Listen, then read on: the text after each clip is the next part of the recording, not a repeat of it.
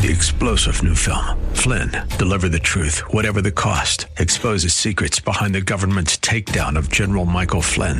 Flynn knew what the intel world had been up to. He ordered the first audit of the use of contractors. This set off alarm bells. He told the truth. He was the most dangerous person for Donald Trump to hire. They had to get rid of Flynn. Flynn, deliver the truth, whatever the cost. Available now. Watch it today. Go to salemnow.com. Salemnow.com. 93. The following program is sponsored by Rosenthal Wealth Management.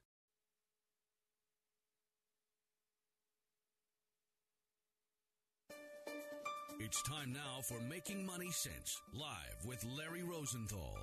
Larry is recognized. Paid non attorney spokesperson. Piers Nachawati with principal office in Dallas, Texas is.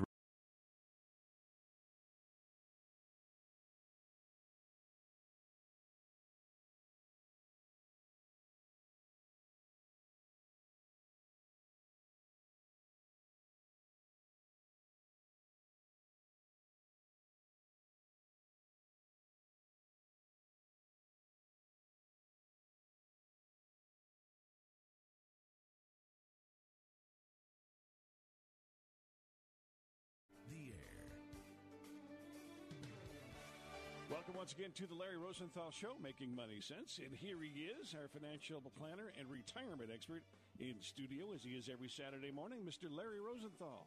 Well, good morning, Chris, and how are you today? I am doing very well. I've been, been looking at the uh, interesting ups and downs in the markets and this whole trade war thing and impeachment process. And if you can see my head and my eyes, they're tar- starting to spin. Going round I and can, I can here. see, yes. What are we doing? Yep, exactly, exactly. Well, good morning, everyone, and welcome to Making Money Sense, the Larry Rosenthal Show. I'd like to continue to welcome our longtime listeners in the D.C. Baltimore area, WAVA. 105.1 FM, as, long, as well as our new listeners nationwide, border to border, and coast to coast on SiriusXM Family Talk, channel 131. As always, Chris, it's Saturday morning, open mic Saturday. Any questions you have regarding investments, financial planning, uh, estate planning, taxes, mortgages, insurance, your 401k retirement plans, whatever it is, give us a ring at 855 Rose 123. That's 855 767 3123. Well, I like to start off each week with a little segment on just what you were talking about, Chris, there. What's going on in the markets, the economy, the ups and downs, and all arounds with everything. You know, the, the, the, the economy, the basics of the economy is still very strong.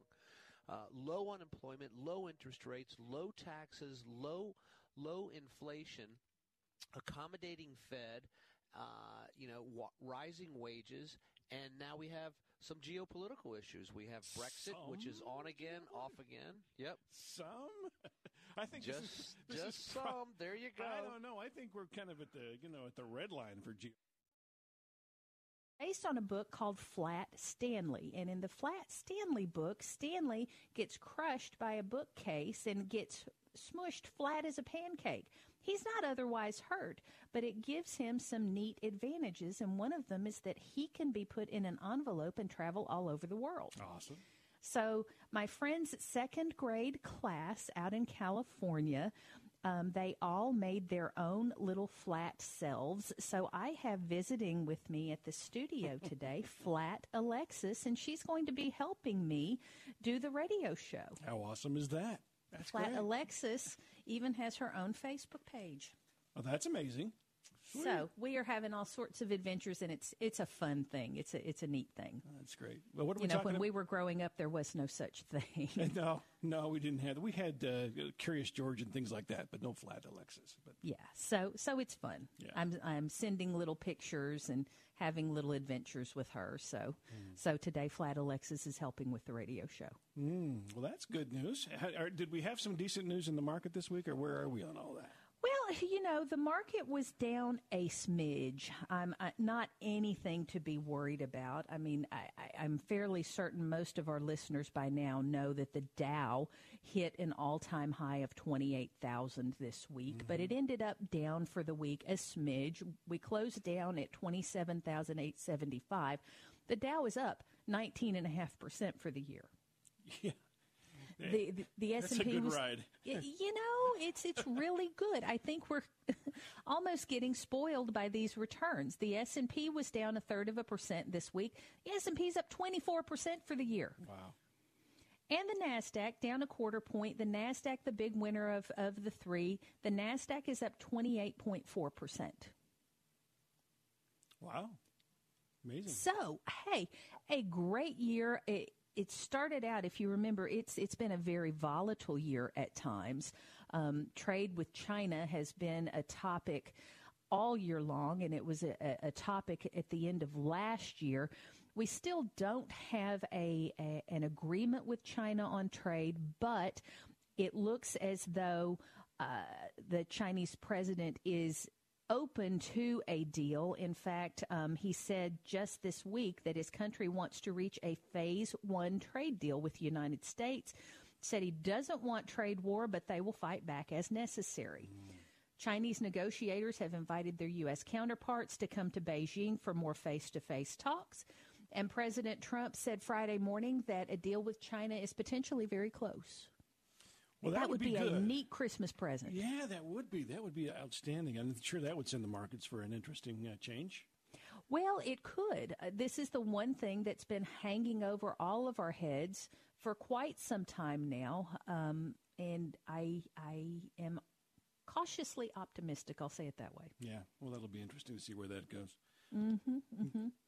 But but overall, um, global stocks closed just a smidge lower this week.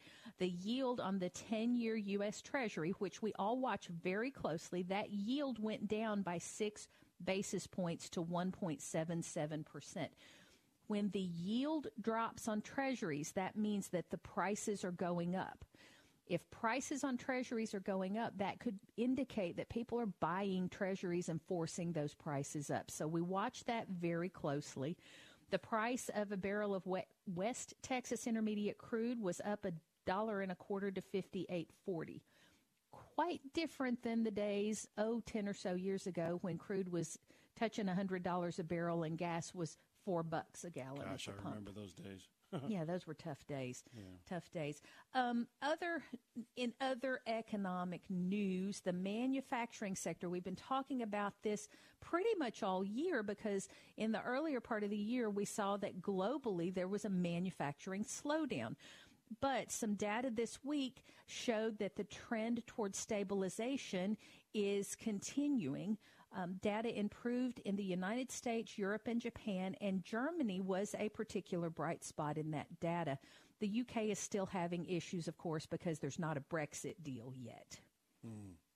Wow. You- you- That's a lot of news this morning, right That's a whole bat. lot of news. I got one more. Oh, President okay. Trump signed a bill Thursday evening to extend government funding through the 20th of December. Oh, That's good news for federal well, employees. it is. It is. But the sticking point seems to be money for a border wall. Yeah. Wow. Interesting. So we've we've just like last year, we've got a number of things that are that are sort of propelling us into the end of the year. If you'll remember, right before Christmas last year, we had the Fed increase interest rates by a quarter point. We had trade war with China in the headlines. We had a, a government shutdown in the headlines. and this is this is sort of the same thing as we head into the end of 2019. Um, hopefully, the market performance that we saw at the end of last year will not be repeated this year. But even if it does, I think we're still going to end on a high note uh, in terms of market returns this year. It's been a very nice year.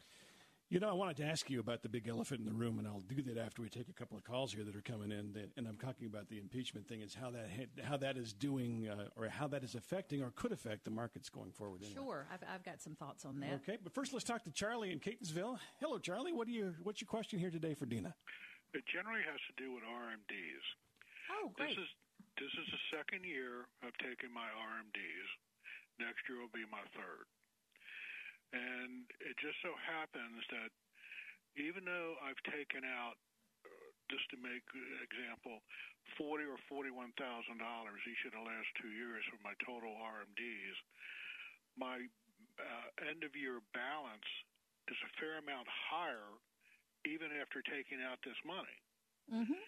And as it happens next year, I'm just thinking, Well, doesn't the government eventually want their money on taxes on this money? And it seems like my account value in my all my IRAs is going up higher the amount of money I'm taking out of it. Uh, and then I hear Larry say, um, well, over the last umpteen years, the, the more, if your money's in the market, know, which this money is, it's averaged 10%. Well, it seems like I'm only taking like 3 or 4% of my RMDs. Uh, unless there's a big correction or something like that, I don't see how the government ever gets all its money. Great question. And you're exactly right. The required minimum distributions, which is what RMD stands for, the required minimum distributions, the table is, is structured so that technically you should exhaust all of that money during your lifetime if you live long enough. If you don't live long enough to exhaust it, whoever inherits it will end up paying the remainder of the taxes.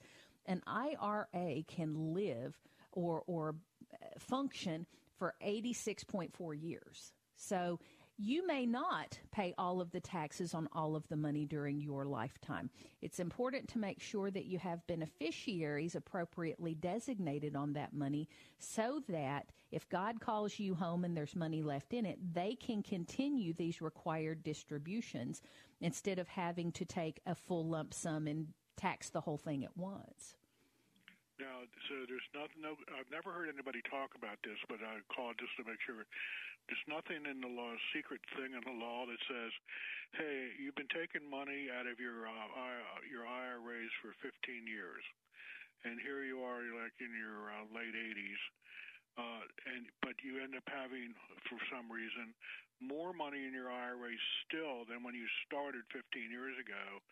uh, we're going to really drastically raise the percentage you got to take out. No, sir. Uh, the it, you can Google uniform life expectancy table, and you can see the fa- the factor, the divisor for each year, and the divisor gets a little bit smaller every year, so that if if hypothetically your account balance stayed exactly the same, it never ever changed your required distribution would get just slightly bigger each year.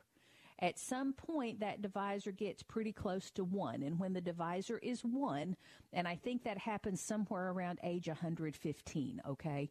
then everything has to come out. But there's no gotcha in there where the where the IRS says, "Oh, hey, you know what? We noticed that your your IRA keeps growing. We're we're going to make you take out a double distribution this year."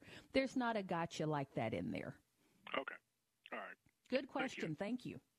Appreciate the call here this morning, Charlie. Have a great day. Appreciate you listening here this morning. And if you'd like to dial in, 855 767 3123, 855 Rose 123. Let's say we take a quick break here, uh, Dina, and we'll be back with more of the Larry Rosenthal Show here in just a second. Stay tuned with Deanology.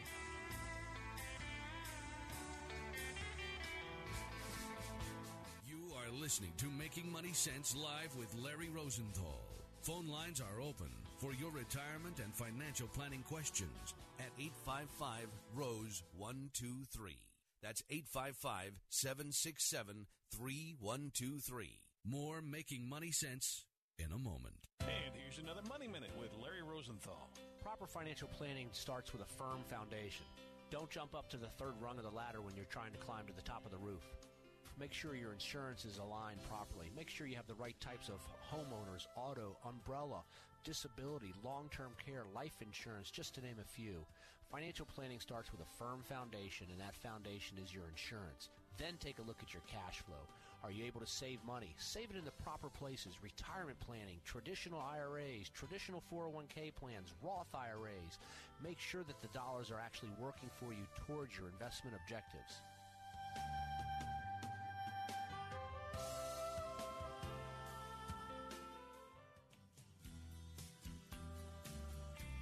Now nationwide and coast to coast from sea to shining sea. Call now 855 767 3123. That's 855 Rose 123. Live from the nation's capital, this is The Larry Rosenthal Show. Yes, this is The Larry Rosenthal Show. Bob's awesome. Isn't Bob awesome there, Dina? Nationwide, coast to coast, From sea, to, shining, sea. sea. That's true. That's fabulous. It's true. We are so happy to be on XM, and and I'm still just. I, I really like that idea. I'm I'm fairly certain people in California maybe are sleeping in right now, but everywhere else, happy to have you. Know, a lot of people get up early on the West Coast these days, you know.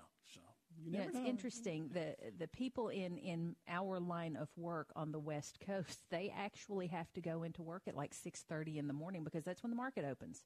Yeah, isn't that crazy? This is No different- thanks. Different kind of world. 855-767-3123 to talk to Dina, who is our financial and retirement expert here in studio this morning. I guess we could just talk about that question I was going to pose to you. What do you think?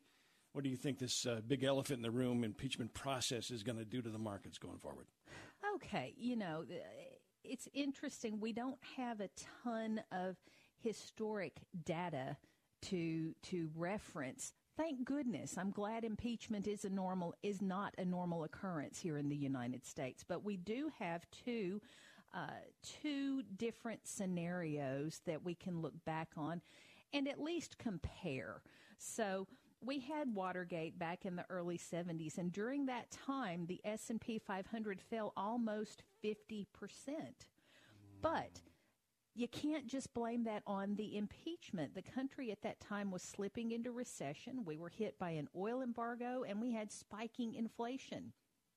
The US economy was was already hurting and and the Watergate scandal, the the potential impeachment of of Richard Nixon, that just added more fuel to the fire. It made an already uncomfortable situation even worse. So that the S&P was down almost 50%. It may well have done that anyway without Watergate. So I I I, I find it hard to to say whether Watergate added to that eh, in any material matter in material manner but we can look into the 90s and we can look at what was going on in the United States when President Clinton was being impeached. And at that time the US economy was growing. GDP was over 4% corporate earnings were strong. We had moderate inflation and the market just kept going. Hmm. The the the Clinton impeachment didn't seem to do much because the economy was strong anyway. So if if I look at those two sets of circumstances and I and I try to draw some conclusions, I, I think what we're going through right now with the impeachment of President Trump, I think it's more like the Clinton impeachment than Nixon. We've got very, very low, 50 year low unemployment. We've got many leading economic indicators still signaling growth. We've got a stock market that's up double digits. And oh, by the way, we've got trade war with China. We just kicked the can down the road on a government shutdown, and the president's being impeached. I think right now this impeachment isn't impacting the markets. It's not impacting our portfolios. It's not impacting the economic fundamentals of the country. So, if you wanted to play what if here, just just to, for fun, um, if you did remove the president from office, that would mean that someone else would have a different policy possibly coming in, which might affect. But if if we did end up removing the president from office, president would be uh, the vice president, which is uh, Pre- Pence. Correct, So if, correct. if that's I the case, the policy's not going to change, right? So the policy No. wouldn't change, and there wouldn't be much to change in the market. So that that's kind of an interesting way to look at it. I think you know.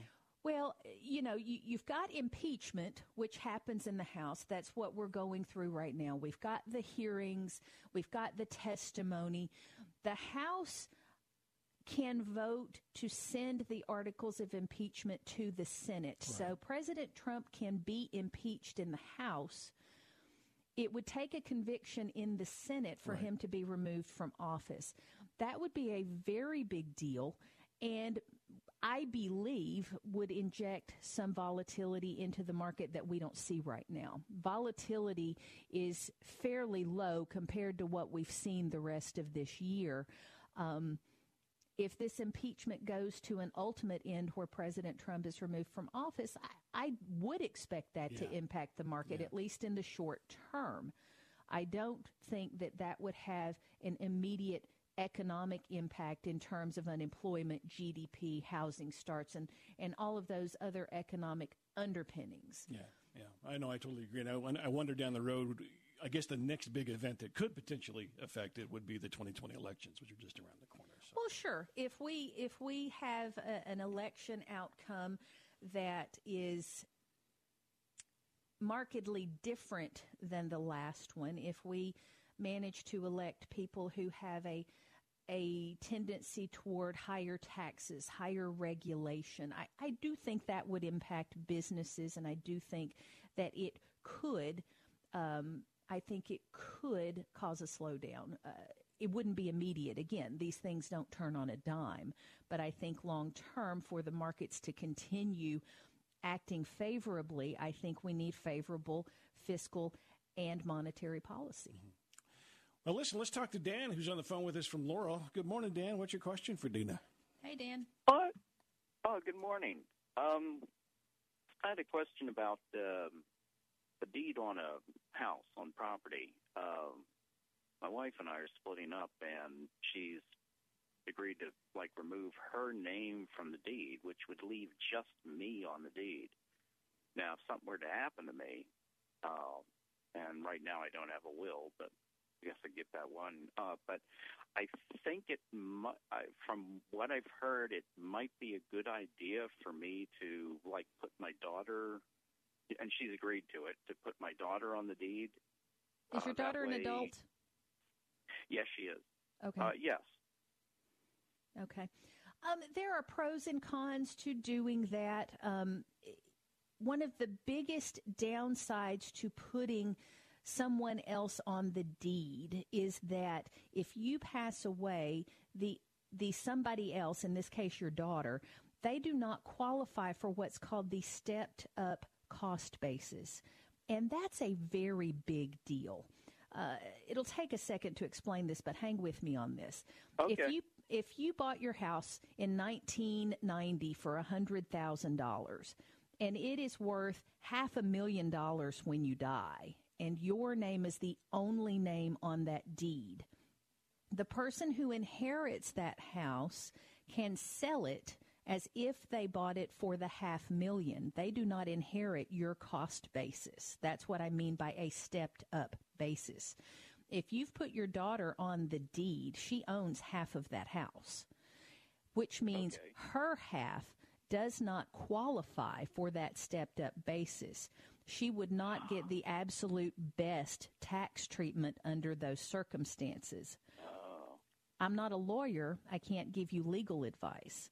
But from a financial right. perspective, you would be far better served to get your will updated and name your daughter as, as the beneficiary of those things. If you wanted to take it a step further and keep things out of probate court and to keep things private, you would do discuss with an attorney establishing a revocable living trust and have that trust own the house. Oh, okay. I hadn't thought of that. Thank you.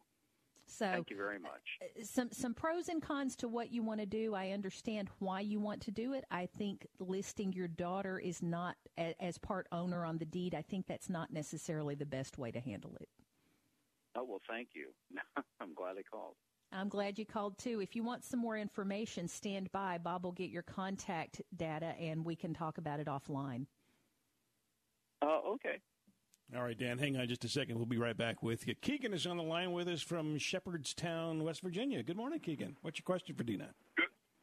Good morning. I have a couple questions. I'm sure. getting ready to retire in about a year, and I'm not really familiar with the required minimum distribution. I know it starts at 70, but I did, am trying to make my plans. I'm trying to decide how much I need to plan on extra taxes, so I'll know how much we'll have.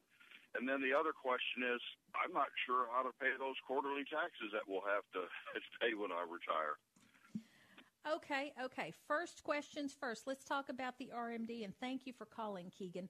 So, on the required minimum distribution, there is a thing called a uniform life expectancy table. Keegan, are you married? Yes, ma'am. Is your For wife more than years. 10 years younger than you? No. Okay, so She's you two would, years younger. Perfect, perfect. You would use the uniform life expectancy table, and what that life expectancy table tells you is the factor you must use to divide your IRA balance. So, for example, the life expectancy factor at age 70 is 27.4. So, if your IRA balance at the end of the previous year was $100,000, you would divide that by the 27.4 and it would give you a an RMD amount of something close to $4,000. Now, So do we if- do that for each IRA that we have? You do. You have to calculate the RMD for each individual IRA. You can take the total from one. You don't have to take one from each individual account and get each individual check, but you have to calculate them separately, add them up, and then take the distribution from whichever account or accounts that makes most sense for you. Okay. If you're not comfortable doing that, get professional help. All right. What about the estimated taxes that we have to pay quarterly then? Why will you have to pay quarterly? When I retire, I thought you had to pay quarterly. I know my, my in-laws are retired and have to do that. Or how do we pay the estimated taxes? How often are they due? That sort of thing. I'm just Sure, trying sure. to plan. Every retiree does not have to do estimated quarterly taxes. Some people do that because it's a little bit easier, but you can actually have taxes withheld from your Social Security. You can have taxes withheld from your pension payments, and you can have taxes withheld from your RMD. Oh, okay. So the quarterly taxes, that's not a have to. If you end if you find that you end up paying quarterly taxes, your tax preparer should give you vouchers for each quarter and you will simply send a voucher in with a check every quarter. Okay. I think I'd rather have them taken out. Absolutely. It's way less hassle doing it that way. But again, if you're getting ready to retire, be sure to seek out professional advice on these things because the last thing you want to do is be retired for a year and then owe a big tax bill the very next spring. Make sure you oh, have some some very good estimates drawn and understand whether you need to do the estimated quarterlies or not. Okay. That helps a lot. Thank you. Hey, Keegan, Yes, I'm, sir. I'm really proud of you, by the way, because I know you snuck that in under, and, when- and maybe Dina didn't quite hear that. Married for 45 years. That's amazing. I totally missed that. Congratulations, Keegan. that is awesome. So, Or or sixteen thousand four hundred and fifty-three days, if you want to be precise. But who's counting, right? don't go to go, don't go to minutes and seconds, and then I'll ask you some other questions. But you're all good. All right, Keegan. Hey, Thanks for listen. the call. If you're planning, doing some more planning, let me get you on hold here so that Bob can get your information, and possibly we can help you with some other stuff as well, Keegan. And thank you so much for calling here today. He kind of led us into something that he was talking about there, um, with regards to uh, you know taxes and how to plan for the end of the year and that kind of thing. Absolutely, absolutely. Um, we've had a couple of required minimum distribution questions this morning, and and required minimum distributions. Uh, that is the government's way of forcing you to pay taxes on money that you've saved pre-tax in your employer retirement plan or your IRA you've gone on all your working years, probably contributed to a 401k or maybe the government thrift savings plan. Perhaps you had a 403b because you were a teacher or worked at a hospital or other nonprofit. You have enjoyed putting money into those accounts and having those having the taxes on those dollars deferred. Well, if you haven't started living on that money by age 70 and a half, the IRS will mandate that you start taking out some to pay the taxes, and those are called required minimum distributions. Under current law, required minimum distributions must start no later than April 1st of the year after the IRA owner turns 70 and a half years old. So, what does that mean? That means that you have to go to this thing called a uniform life expectancy table. You have to find the appropriate divisor that corresponds with your age. And you have to look up the account balance of your IRA or multiple IRAs as of December 31st of the immediately previous year. You take that balance and you divide it by the life expectancy factor. Easy, right? yeah, right. I don't know who came up with this convoluted method of determining required distributions, but that's it. Um, and you have to do this every single year until God calls you home. Mm. There's a neat little exception in the tax code for people who are looking at their situation and saying, I don't need these required distributions, and I certainly don't need the extra tax bill. Of course. If you are 70 and a half years old and subject to required minimum distributions, you may actually designate part or all of that required minimum distribution to charity and avoid paying the taxes. You have just made a charitable donation and you qualified for your required minimum distribution in doing so. So you've satisfied the IRS, you've satisfied yourself because you didn't want to pay the taxes to begin with, and you've helped out a favorite charity. That is one way that you can do some effective year-end tax planning for yourself. Awesome. If, that's a great that's a great tip. I've got I've got quite a few clients who do part of their required distributions to charity and they keep part. I've got a handful who send the whole thing. It really depends on your financial circumstances. It depends on what your charitable intent is. If you are of required minimum distribution age and you fail to satisfy the requirement, the penalty is steep. It is 50, 50% of the amount that you should have taken out if you are of required minimum distribution age, you've got until December 31st to get your required minimum distribution handled. If you're going to send it to a charity, get on it right now because that distribution has to have left your account and the charity has to have cashed the check by December 31st or it doesn't count.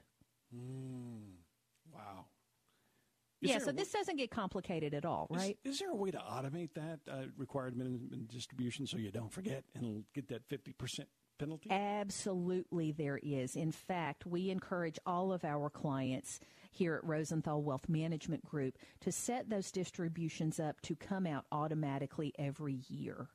For that very reason, if you miss one, there's a 50% penalty.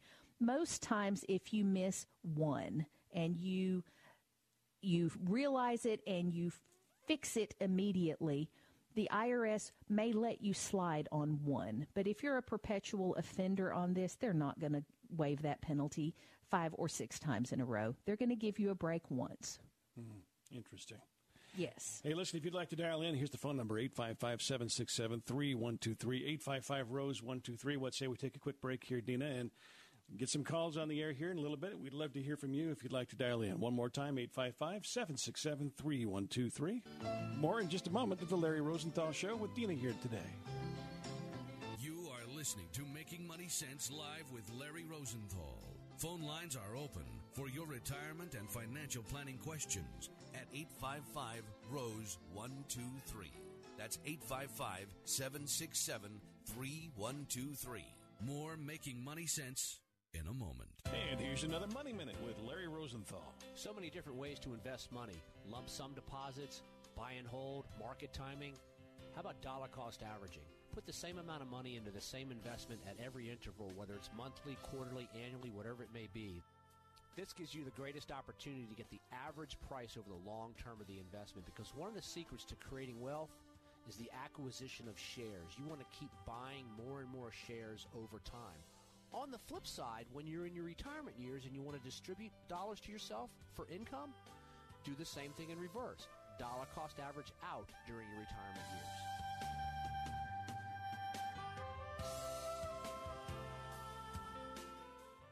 You ever wanted to be part of something big? Nonprofit organization called Stars Children Africa. Do you want to be a part of something that changes a child's life? Orphans who are high school age who would not have a chance to get education otherwise. Now you can be part of something that brings hope. What we do is we actually pay for the school fees. For about the cost of a new suit, you can change an orphan's future for a whole year. We pay for the school fees, and that averages around $500 to 550 dollars a year total. That means food, lodging, the teaching, the education part, the, the uniform, that whole thing. Call now 703 201 2494 or go to starschildrenafrica.org.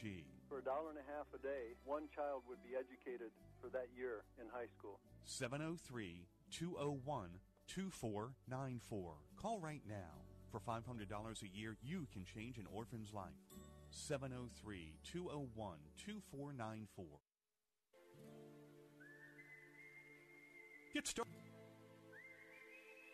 Get started with your financial plan today at LarryRosenthal.com or call right now for the Financial Planning Toolkit.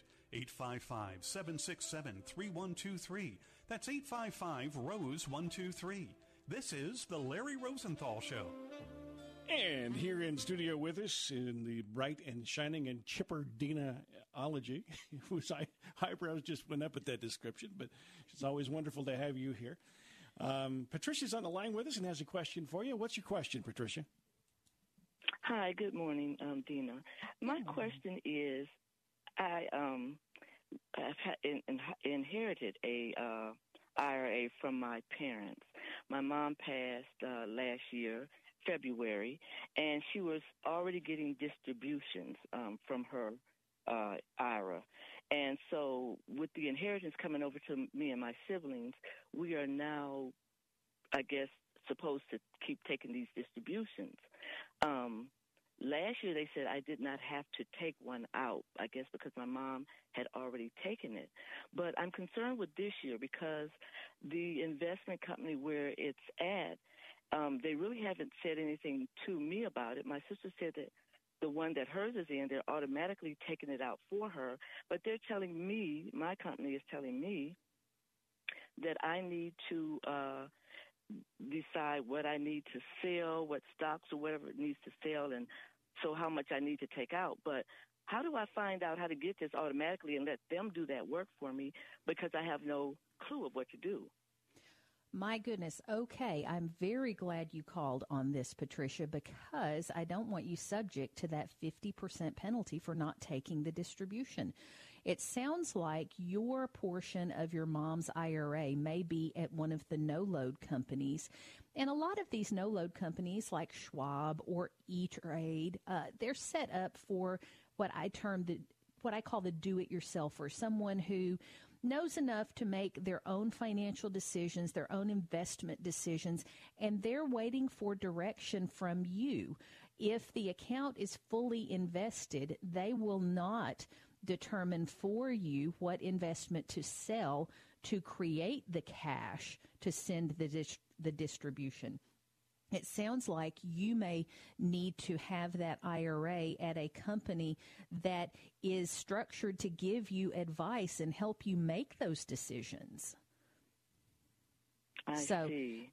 So, for this year, because we're getting close to the end of the year and you need to get this taken care of, I would look at the investments in the account, ask them which ones have done the best this year, and pick one that's got a profit and sell some shares of that to create the distribution. I don't want you selling something potentially at a loss to create that cash for yourself.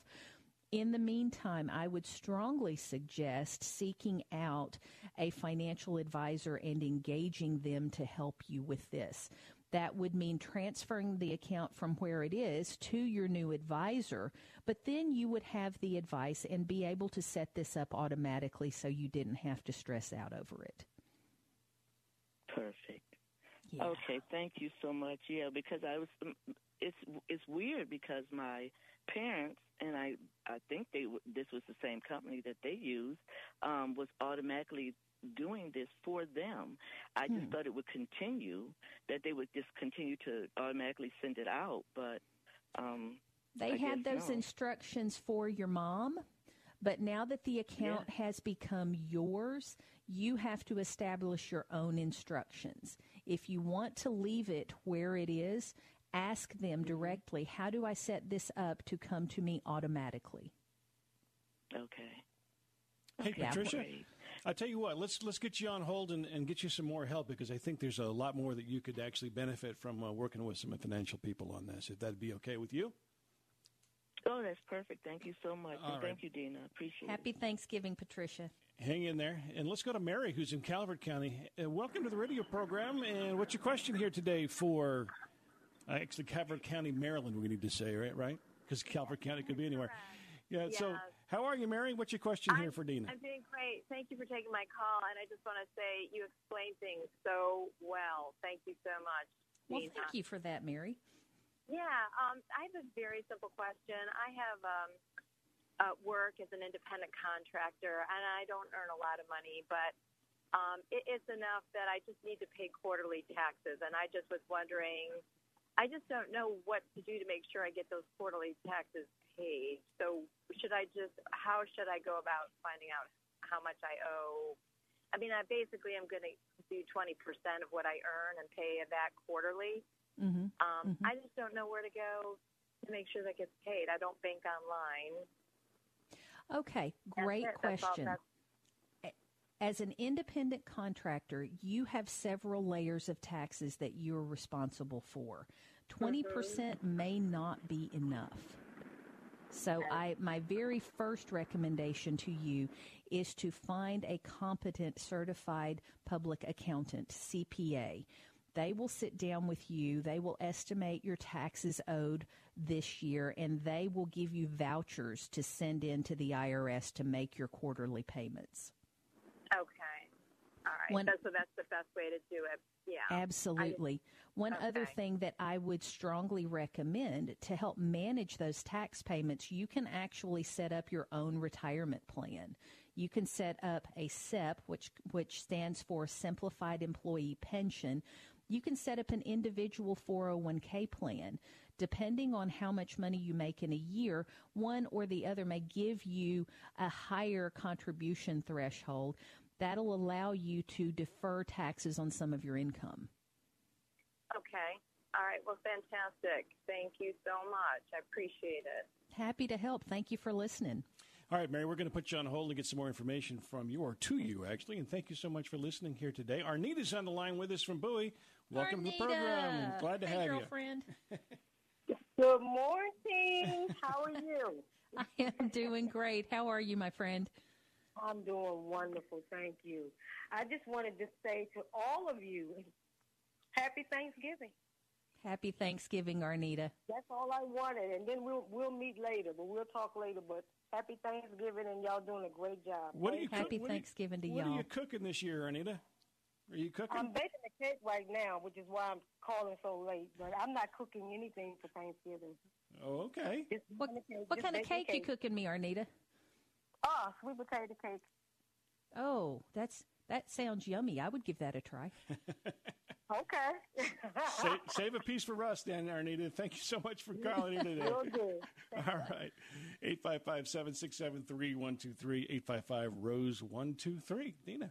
Love it when Arnita calls. She and I have been working together for a few years now. It's always nice to hear a familiar voice. Got that try, chipper sound to her voice every time I talk to her, so that's great. Yes, yes, yes. Okay, so I'm talking about some year end tax moves. One thing that I find people don't do nearly enough is check the amount of taxes that you're having withheld from your paycheck. A lot of people got really surprised when they filed their taxes this year.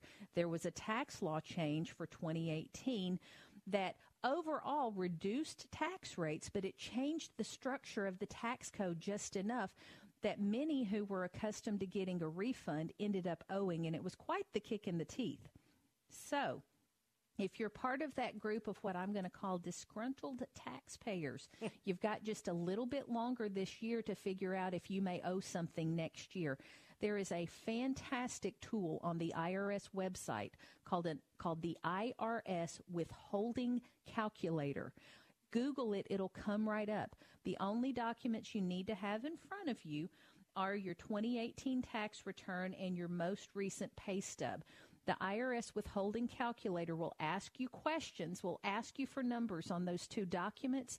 Fill all that in, and it'll take you to a calculation screen that says, something like this. Based on the information you have entered, we think you will owe X amount of dollars in taxes.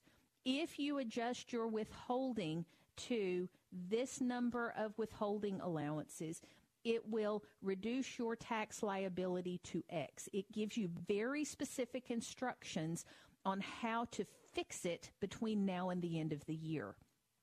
If you do that, big asterisk, set a reminder in your phone, set an alarm, do something, because on January 1st, you're going to have to redo it and reset your withholding for the new tax year. So if it turns out that you you go through the withholding calculator and it says, "Oh no, you've had 5 withholding allowances all year, you need zero." That will help you come April, but don't forget to recalculate in January because if you withhold zero throughout the entire next year, it may flip you all the way the other direction and you get this huge refund, but you've been strapped for cash all year. Plus, also, if you look at it this way, if you did have extra money in your in your pocket throughout the year, you could have that money invested and be making money on it, interest. Absolutely, you could increase your 401k or TSP contributions. You could do all kinds of things with that instead of letting the government hold it for you all year. Amen. I agree with that. Everybody few, loves to pay taxes, don't they? I just love it. No, I want to. I want to keep my money. I think everybody does, right? Yeah, if you if you were serious about that, I was going to refer you to a psychologist. well, I probably need that anyway. Something's you know. not right. something's not right anyway, Dina. But it's okay. We're all oh, good. Oh, okay, all... keep going. You take care of you, my friend. I will. A few other items that can help you reduce taxes before the end of the year. If you have a child or a grandchild that you want to help fund their college, you can establish or contribute to what's called a 529 college savings plan. If you live in a state that assesses state income tax, the 529 contributions may qualify you for a tax deduction on your state income taxes. I live in Virginia. We have a state income tax. Amounts that we contribute to our grandson's 529 plan qualify for state income tax deduction. Oh, wow. Nice. Yes. If you if someone in your family has special needs, there is what's called an ABLE account. This ABLE account allows people with qualifying disabilities to save money without jeopardizing their government benefits. If you have someone in your family who has an ABLE account or who qualifies for one, you can contribute up to $15,000 this year to that account and receive a state income tax deduction for it if you're in a state that has a state income tax. Yeah, it's kind of nice actually to be in states that don't have that, but there's not that many anymore. Uh, uh, funny you bring that up. Oh, okay. I have right here a list of states that won't tax your pension. Oh, well, let's hear those. Alabama. Oh, wow. Alaska. Florida. If you're tropically minded, Hawaii won't tax your pension. How about that? Illinois, Mississippi, Nevada, New Hampshire, Pennsylvania, South Dakota, my home state of Tennessee, mm-hmm. Texas, Washington, and Wyoming. Oh, wow. So if you're doing retirement planning and you're looking for tax advantaged places to live, that's a very nice list to have. It is if you've got a tropical place to go on top of that, not in, you know, 20 below zero kind of Wyoming area, but, you know. Some people yeah, I think there, you've got to enjoy being cold to go somewhere like that. True. So, couple more things um, on your ta- year-end tax planning. The tax code allows you to sell investments that are currently trading at a loss and use that loss to offset capital gains if they're in a taxable account. So, what I'm telling you right now does not work in your IRA. It does not work in your thrift savings plan. It does not work in your 403B or your Roth IRA. What I'm talking about is for taxable accounts, brokerage accounts, those types of things. If you find yourself in a position where, because it's been a really good year in the market, and you sold an investment at a profit, you're facing a capital gains tax you can offset that capital gain if you have some items that you could sell at a loss. So what happens on the tax return is that the total gains the, let me say this differently. The total amount of losses that you incurred in the year will be subtracted from the gains that you incurred in the year to come up with a net gain or loss. We call that tax loss harvesting, and that can help lower your taxes on, from the capital gains perspective. If you're uncomfortable with doing that, seek professional help. Um, don't guess at things like that because you definitely don't want a nasty gram from the IRS two years from now that says, oh, you miscalculated. Mm-hmm. Because that's about the lag time for the IRS to catch a mistake. If you filed your 2019 taxes in 2020, you're probably not going to find out about your mistake until 2021 or 22. Yeah. And by then you've completely forgotten. You've moved on to the next tax year. It's really a pain in the neck. But for those of you who find yourself in that position that you've got some taxable gains, look at your account or work with your financial advisor to see if there are losses that you can take to offset those gains. Yeah, actually, to think about that, if if you're in this situation, well, everybody's in the situation of paying taxes, and everyone's in the situation of planning for retirement. Both of those things are really important that you remember. Um, Rosenthal Wealth Management, because you can actually get in there and you guys don't charge for for answers initially. You just nope. call and ask questions and kind of get started down that road of preparing for uh, those important events in your life. That's right. We are happy to help. Um, and we've got a toll free number for everyone throughout the the United States. What's that number, Chris? 855 767 3123. It's the same number you call for the radio show. It just flips back to the main offices after the program is over. Fabulous.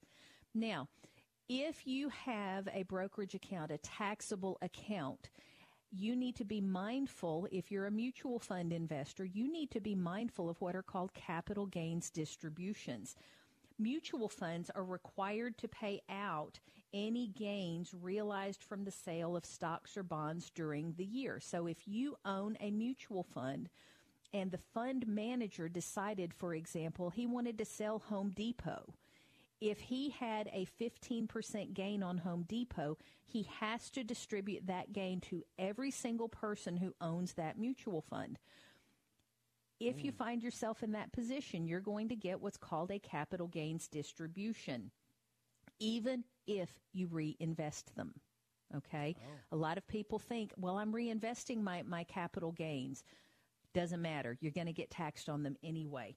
If you get hit with a distribution, Review the portfolio to see if you have any other mutual funds, stocks, or bonds that have gone down in value since you bought them. That too can help offset those capital gains distributions.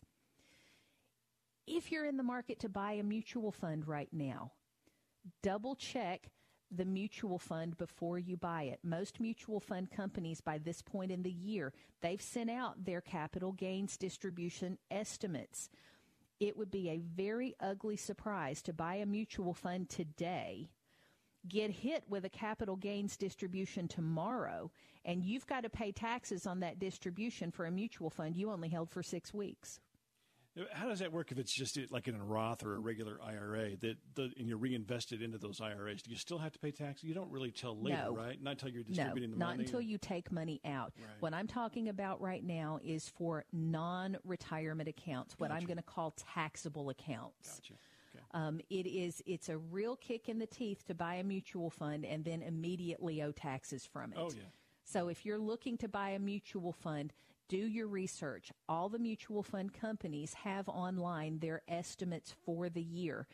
And their capital gains distribution estimates are on a per share basis. So, for example, if you log into a mutual fund website and they tell you that XYZ mutual fund is estimated to have a 50 cent, 50 cent capital gain distribution, that's going to be 50 cents for every share you own that can be very big money. Very big money. Make sure that you understand how that works. And if you don't, call somebody who does. I might know a few people. I think you do. I really do. Uh, let's talk to Abram. Abram, I don't think we have a lot of time, but we can try to get the question and then maybe take you off air with the answer. Uh, Ibrahim, go ahead with your question. Uh, thanks for taking my call. I'm a proprietor of a company, or a firm rather, Um, and I wanted to know, can we use, or can I use my 401 uh, for business purposes? I guess that's the question, and we got a quick Tell answer. tell me a little bit more. I'm I'm not sure I understand the question entirely. What are you thinking? I tell you what, Abraham, we're just not, we're completely out of time here this morning, unfortunately, but we'll take you off air and answer that question for you. Appreciate you calling and Appreciate all the calls here today, Dina. It's been awesome talking to you as well. Yeah, it's been a great morning. Thank you for having me. I wish everyone, uh, coast to coast, sea to shining sea, a very happy Thanksgiving. I'm thankful to be part of this group. You guys are awesome. Yeah, you are too, Dina. Thank you so much for being here today. And thank you for listening here to the Larry Rosenthal Show. We'll be back again next week with another edition of this program. And we hope that you just eat a lot of food and have a great week. For Dina Arnett and for Bob in the back, my name is Chris McKay. Have a great week. We'll talk to you again next time on the Larry Rosenthal Show.